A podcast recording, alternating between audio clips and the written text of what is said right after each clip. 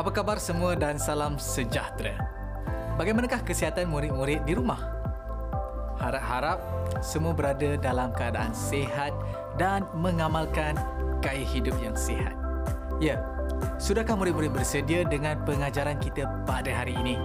Saya surkan supaya kamu semua bersedia dengan pen dan buku nota untuk mencatat isi pengajaran dalam ruangan ini. Yang penting, saya harap semua murid sentiasa bersemangat hingga akhir topik kita pada hari ini. Pada hari ini kita akan meneroka persekitaran perniagaan sesebuah organisasi.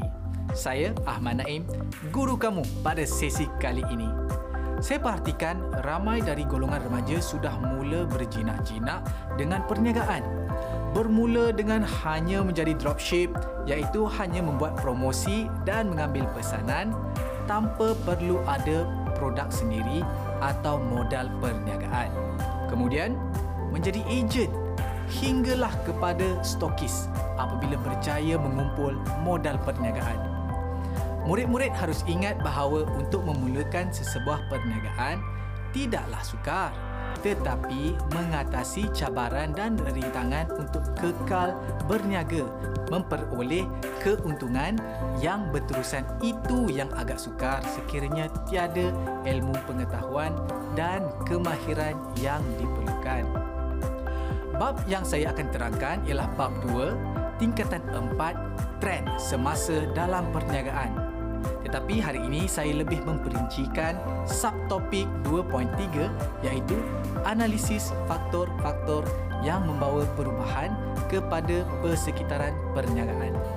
Di akhir rancangan ini, kamu perlu dapat mengetahui, menyenarai dan menganalisis faktor-faktor yang membawa perubahan kepada persekitaran perniagaan. Dalam keadaan persekitaran dunia perniagaan yang serba mencabar ini, setiap syarikat tidak kira syarikat besar atau syarikat kecil masing-masing akan merasai perubahan persekitaran di luar jangkaan. Keadaan ini akan memberi impak yang besar di mana ekonomi sesebuah syarikat akan mengalami perubahan drastik sama ada untung atau rugi. Oleh itu, sesebuah perniagaan haruslah bersedia dengan apa yang akan berlaku dalam ekonomi dunia sekarang. Dalam satu topik ini, terdapat dua jenis faktor yang mempengaruhi persekitaran perniagaan. Di mana dua jenis faktor berkenaan, satu adalah faktor dalaman dan yang kedua adalah faktor luaran. Kedua-dua faktor ini boleh dianalisis dengan menggunakan analisis SWOT, SWOT, iaitu kekuatan, kelemahan, peluang dan ancaman. Analisis SWOT merupakan analisis persekitaran keseluruhan yang benar-benar digunakan untuk merealisasikan objektif, visi dan misi perniagaan. Kedua-dua faktor ini memberikan impak yang besar bagi sesebuah syarikat atau perniagaan yang dicuburi. Kita mulakan dengan faktor dalaman. Faktor dalaman ialah faktor-faktor yang harus dimiliki oleh sesebuah syarikat yang dapat memberikan kekuatan dan kelemahan kepada sesebuah organisasi. Dalam faktor dalaman terdapat tujuh faktor yang berkaitan iaitu gaya pengurusan, sumber manusia, pemasaran, pengeluaran, keuangan, teknologi maklumat dan penyelidikan dan pembangunan iaitu R&D atau dalam bahasa Inggerisnya Research and Development. Kebiasaannya, faktor-faktor ini berada di luar kawalan sesebuah perniagaan. Okey murid-murid, sudahkah kamu bersedia untuk meneroka faktor-faktor yang terdapat dalam faktor dalaman yang mempengaruhi persekitaran perniagaan? Hmm, bagus semua. Jom kita teroka faktor pertama iaitu gaya pengurusan. Gaya pengurusan ini melibatkan gaya seseorang mengurus mentadbir perniagaannya. Gaya pengurusan memainkan peranan penting dalam membentuk persekitaran yang kondusif dan produktif. Gaya pengurusan pula terbahagi kepada lima iaitu pertama, gaya pengurusan laissez-faire, gaya pengurusan sokongan, gaya pengurusan sederhana, gaya pengurusan autokratik, gaya pengurusan demokratik. Di sini, saya akan terangkan gaya-gaya pengurusan laissez-faire.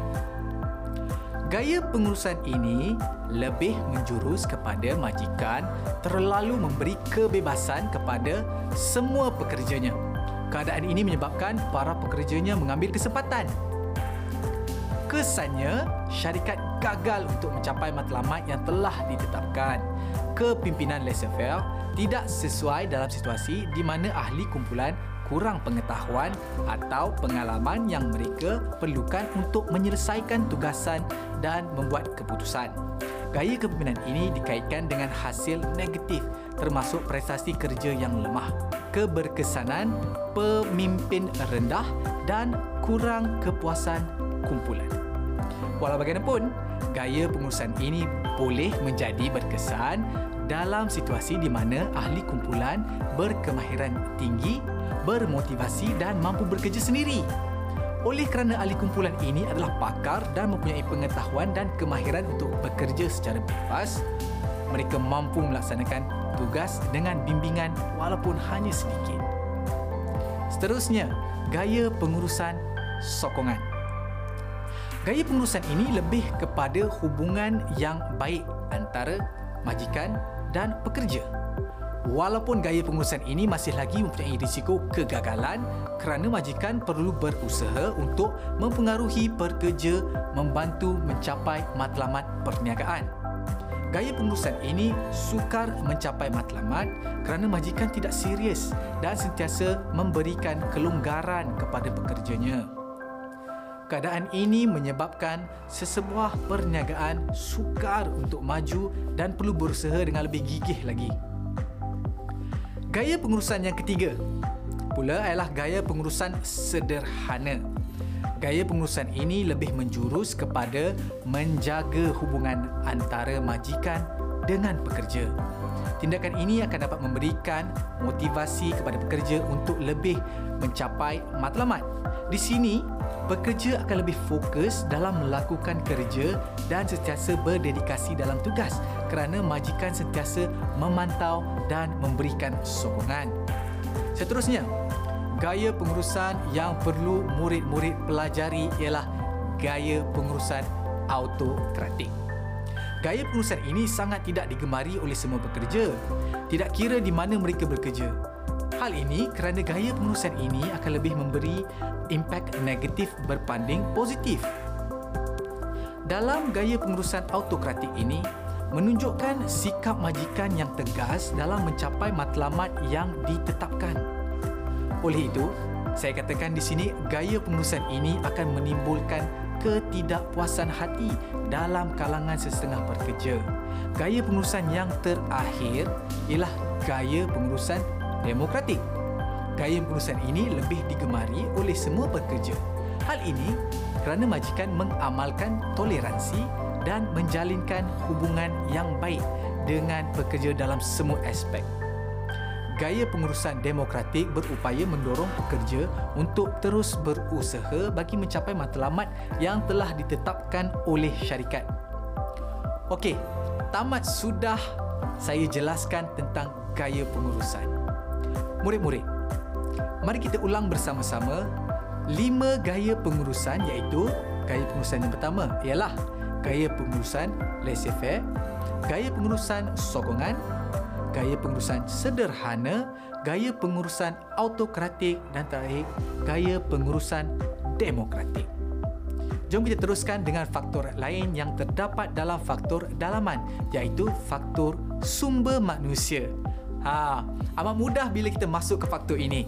Ini adalah kerana sebut saja sumber manusia, maka dalam kepala kamu semua mesti fikirkan faktor ini berkaitan dengan pekerja-pekerja syarikat. Mudah kan? Sumber manusia ialah fungsi perniagaan yang memberi fokus kepada keperluan tenaga kerja semasa termasuk pengurusan pembahagian kerja dan menambah baik tenaga kerja sedia ada. Ya, sebelum saya lupa, harus diingatkan dalam sumber manusia pula terbahagi kepada dua iaitu sumber manusia dalaman dan sumber manusia luaran. tanpa melengahkan masa lagi, jom kita selami bersama dua sumber manusia yang telah saya nyatakan tadi. Bagi memudahkan kamu mengingat, apabila sebut saja sumber manusia dalaman, okey, mesti ia berkaitan dengan pekerja yang sedang bekerja atau sedang berkhidmat di sesebuah organisasi perniagaan. Manakala sumber manusia luaran terus terlintas di kepala murid sekalian bahawa organisasi akan mengambil pekerja dari luar. Tetapi murid-murid, dalam kedua-dua sumber manusia berkenaan masih ada kelebihan dan kekurangan bagi sumber manusia dalaman, syarikat akan dapat mengurangkan kos perniagaan dan memudahkan proses pengambilan rekod pekerja sedia ada. Dalam sumber manusia dalaman terdapat kelebihan dan kekurangan. Mari kita sama-sama saksikan apakah kekurangan atau kelebihan bersama.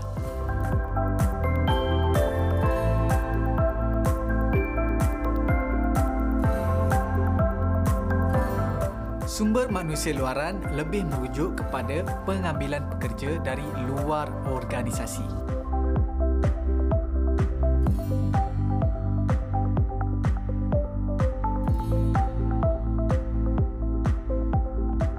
Ini bermaksud syarikat terpaksa mengadakan temu duga terbuka di mana akan melibatkan kos-kos tertentu jadi, syarikat perlu bersedia menerima orang luar sebagai pekerja baru syarikat.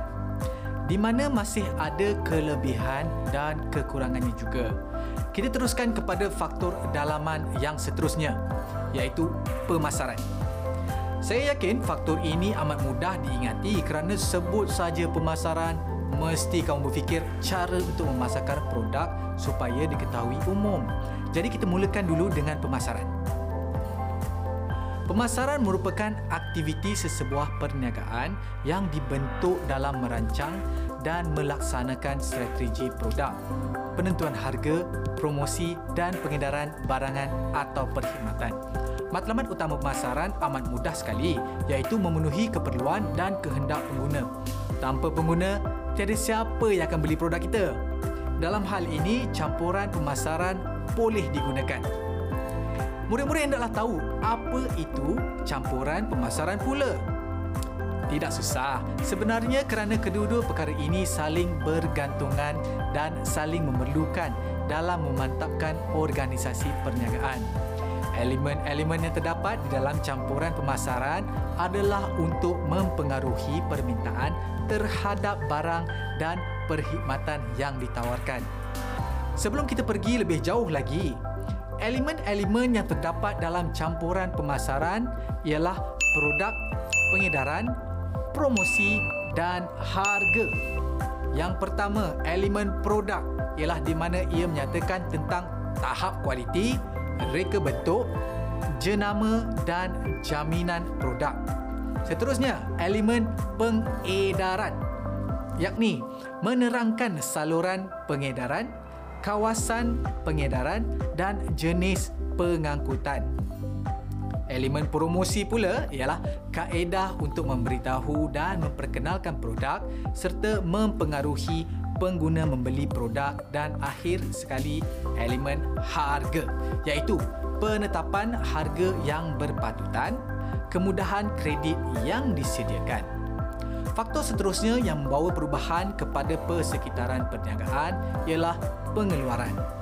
Pengeluaran merujuk kepada proses menghasilkan barang atau perkhidmatan untuk memenuhi keperluan dan kehendak manusia yang tidak terhad. Setiap produk yang dikeluarkan dengan matlamat yang sama iaitu untuk memenuhi kehendak dan keperluan manusia. Setiap produk atau perkhidmatan yang dikeluarkan hendaklah fokus kepada kepuasan pelanggan di samping untuk mendapatkan keuntungan. Contohnya, jika di kawasan pantai timur setiap hujung tahun akan berlaku pertukaran musim, di sini produk yang akan dikeluarkan di kawasan tersebut hendaklah yang mendapat sambutan seperti baju hujan dan payung. Faktor keuangan juga merupakan faktor dalaman dalam mempengaruhi persekitaran perniagaan. Keuangan dan perekonomian merujuk kepada struktur keuangan sesebuah perniagaan. Sesebuah perniagaan harus memastikan hasil kewangan yang diperoleh bukan hanya dapat menampung segala perbelanjaan, malah dapat memperoleh keuntungan dan memastikan aliran wang mencukupi. Murid semua pernah mendengar tentang teknologi maklumat? Saya yakin semua mesti tahu apa fungsi teknologi maklumat. Perkembangan dalam teknologi maklumat membolehkan proses pencapaian, penghantaran dan penyimpanan maklumat menjadi lebih teratur. Hal ini kerana faktor ini akan dapat mengembangkan lagi sayap perniagaan seluruh dunia dan menjadikan produk atau perkhidmatan semakin dikenali. Perkembangan sistem ini memudahkan peniaga berkomunikasi dengan pelabur, pembekal dan pelanggan dengan mudah dan segera. Malah faktor ini dapat membantu peniaga membuat keputusan dengan cepat dan memperluaskan pasaran bagi barangannya dengan menggunakan hanya kemudahan internet. Contohnya, jika syarikat perabot jati ingin meluaskan perniagaannya ke seluruh dunia, maka pengurus hendaklah mempunyai ilmu dan tahu menggunakan internet bagi memudahkannya berurusan dengan pembekal dan menggunakan saluran yang betul untuk perniagaannya diperluaskan di seluruh dunia. Penggunaan teknologi maklumat membolehkan usahawan memperoleh kelebihan bersaing. Perniagaan dapat diuruskan dengan lebih mudah, murah dan cekap dalam menyimpan dan menyebarkan maklumat. Contohnya, akhir-akhir ini aplikasi Shopee dan Lazada sentiasa bersaing untuk mendapatkan pelanggan melalui jualan online sahaja. Dengan syarat semua sasaran pelanggan mendapat capaian internet yang tinggi. Faktor seterusnya ialah penyelidikan dan pembangunan R&D. Ini merupakan aktiviti kreatif dan inovatif yang dijalankan secara sistematik bagi meningkatkan pengetahuan dan hasil sedia ada kepada pembangunan dan penciptaan produk yang baru yang bermanfaat. Dalam erti kata lain, organisasi ingin mengeluarkan produk baru yang lebih fleksibel atau lebih menarik.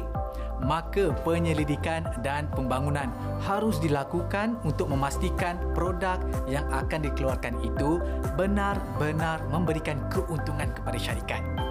Di samping itu, faktor ini membolehkan perniagaan menghasilkan produk baru yang berkualiti serta dapat memenuhi cita rasa pengguna yang sentiasa berubah-ubah perniagaan juga dapat meluaskan pasaran dan ini dapat meningkatkan jualan dan keuntungan. Alhamdulillah, berakhir sudah penjelasan saya tentang faktor dalam yang mempengaruhi persekitaran perniagaan dengan jayanya. Jom kita teruskan pembelajaran kita ke faktor luaran pula. Hmm. Faktor luaran pula merujuk kepada faktor yang boleh memberi peluang dan ancaman kepada sesebuah syarikat atau dalam erti lain, faktor ini akan membuka peluang kepada syarikat untuk menjadi lebih mencabar. Terdapat beberapa faktor luaran yang akan mempengaruhi persekitaran sesebuah perniagaan iaitu faktor politik, ekonomi, sosio-budaya, teknologi, ekologi dan undang-undang. Kebiasaannya faktor-faktor ini berada di luar kawalan sesebuah perniagaan Faktor luaran merujuk kepada faktor persekitaran yang tidak dapat dikawal secara langsung oleh perniagaan dan boleh memberikan peluang dan ancaman kepada perniagaan. Pertama sekali, izinkan saya perjelaskan di sini tentang politik. Setiap dasar yang ditetapkan oleh sesebuah kerajaan mempengaruhi persekitaran perniagaan sama ada secara positif atau negatif. Contohnya, undang-undang berkaitan dengan gaji minimum boleh meningkatkan kos operasi perniagaan. Di sini perniagaan boleh mengambil tindakan mengurangkan kesan ini dengan meningkatkan produktiviti pekerja dengan mengadakan latihan peningkatan kemahiran. Perniagaan boleh meningkatkan teknologi pengeluaran dan mengurangkan pula tenaga kerja. Faktor yang kedua pula adalah ekonomi mempengaruhi kuasa beli dan gaya pembelanjaan pengguna. Jika pendapatan meningkat, maka kuasa beli juga meningkat. Keadaan ekonomi yang mengembang membolehkan perniagaan meningkatkan jualan dan keuntungan kerana pada masa itu kuasa beli pengguna akan meningkat. Hari ini, semua negara di seluruh dunia mengalami kemelesetan ekonomi akibat daripada wabak COVID-19 yang menghantui dunia. Di saat ini, perniagaan akan mengalami kejatuhan jualan dan keuntungan kerana kuasa beli pengguna menurun akibat penurunan dalam pendapatan. Seterusnya, kita bincang pula faktor cara hidup atau sosio budaya mempengaruhi permintaan terhadap barang dan perkhidmatan. Komposisi etnik di Malaysia membentuk corak permintaan terhadap sesuatu keluaran seperti Melayu, Cina dan India. Sosio budaya boleh mempengaruhi sikap persepsi, kegemaran dan gelagat pengguna terhadap sesuatu barang dan perkhidmatan di pasaran. Corak permintaan ini boleh berubah mengikut perubahan dalam sosio budaya mengikut peredaran masa. Perubahan teknologi mewujudkan peluang dan pasaran baru kepada usahawan perkembangan teknologi membolehkan pengeluar menghasilkan barang dan perkhidmatan baru untuk memenuhi cita rasa pengguna. Ini membolehkan perniagaan menikmati jualan dan pasaran yang lebih baik dan harga lebih murah. Dengan perkembangan dalam teknologi maklumat, perniagaan dapat memperkenalkan produk ke pasaran seluruh dunia. Menerima pesanan dan menguruskan pesanan dengan lebih cekap dan lebih efisien. Apabila kita menjadi pemimpin teknologi kepada sesebuah organisasi, kelebihan yang akan diperolehi ialah kita akan menjadi penggerak pertama justru dapat bersaing. Di samping itu, dapat mencapai kecekapan yang tinggi dan membolehkan ekonomi bidangan dicapai. Akhir sekali, dapat menikmati margin keuntungan yang tinggi kerana mempunyai kuasa mengenakan harga premium disebabkan tiada persaingan di pasaran. Seterusnya faktor ekologi iaitu yang melibatkan alam sekitar yang memberi kesan langsung dan tidak langsung kepada perniagaan. Ekologi melibatkan bahan mentah, sumber tenaga, kadar pencemaran dan campur tangan kerajaan dalam mengarani masalah ini. Sumber semula jadi akan semakin berkurangan berbanding dengan permintaan. Memerlukan pihak pengeluar mencari alternatif lain untuk menghasilkan barang dan perkhidmatan bagi memenuhi permintaan pengguna. Contohnya, penggunaan teknologi hijau dalam penjanaan kuasa elektrik sebagai ganti penggunaan bahan api konvensional. Akhir sekali, faktor luaran yang seterusnya ialah undang-undang faktor undang-undang penting untuk melindungi peniaga dan pihak berkepentingan seperti pemodal, pengguna, masyarakat serta alam sekitar yang juga mempengaruhi persekitaran perniagaan. Setiap organisasi perniagaan memerlukan peraturan dan undang-undang bagi melindungi semua pihak. Analisis faktor dalam dan faktor luaran boleh dilakukan menggunakan analisis SWOT SWOT. Analisis ini merupakan kaedah menganalisis yang paling berkesan dan digunakan dalam persediaan dan perancangan memerlukan sesebuah perniagaan. Penilaian secara terperinci tentang kekuatan dan kelemahan dalam sesebuah organisasi perniagaan. SWOT ialah singkatan kepada perkataan strength iaitu kekuatan, weakness kelemahan, opportunity, peluang dan threat, ancaman. Objektif bertujuan untuk menilai kesan perubahan persekitaran dalaman dan luaran yang boleh mempengaruhi aktiviti organisasi perniagaan. Selain itu, membantu organisasi merancang aktiviti perniagaan secara lebih sistematik. Cara menggunakan matriks SWOT terbahagi kepada faktor dalaman ialah kekuatan dan kelemahan manakala faktor luaran pula ialah peluang dan ancaman. Komponen kekuatan dan kelemahan merujuk kepada faktor dalaman sesebuah organisasi. Ia merujuk kepada unsur seperti pengurusan organisasi, sumber manusia, kecekapan dan kualiti pengeluaran dan budaya kerja dalam organisasi.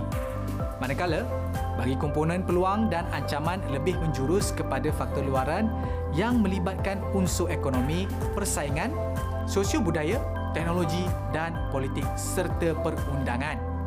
Analisis SWOT digunakan untuk membuat perancangan aktiviti perniagaan secara sistematik dalam jangka masa pendek dan jangka panjang. Kaedah menggunakan SWOT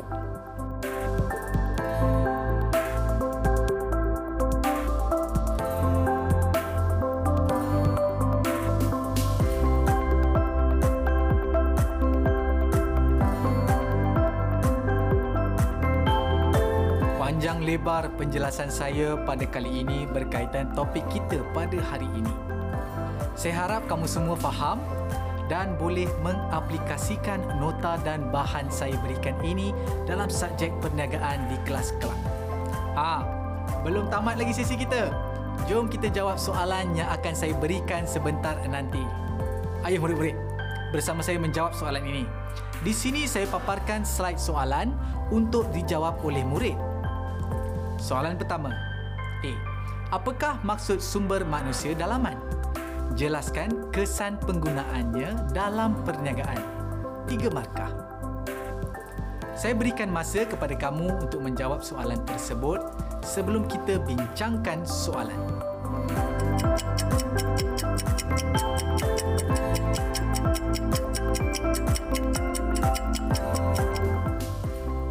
Jawapan sumber manusia dalaman merujuk kepada pekerja yang sedang berkhidmat dalam sesebuah organisasi.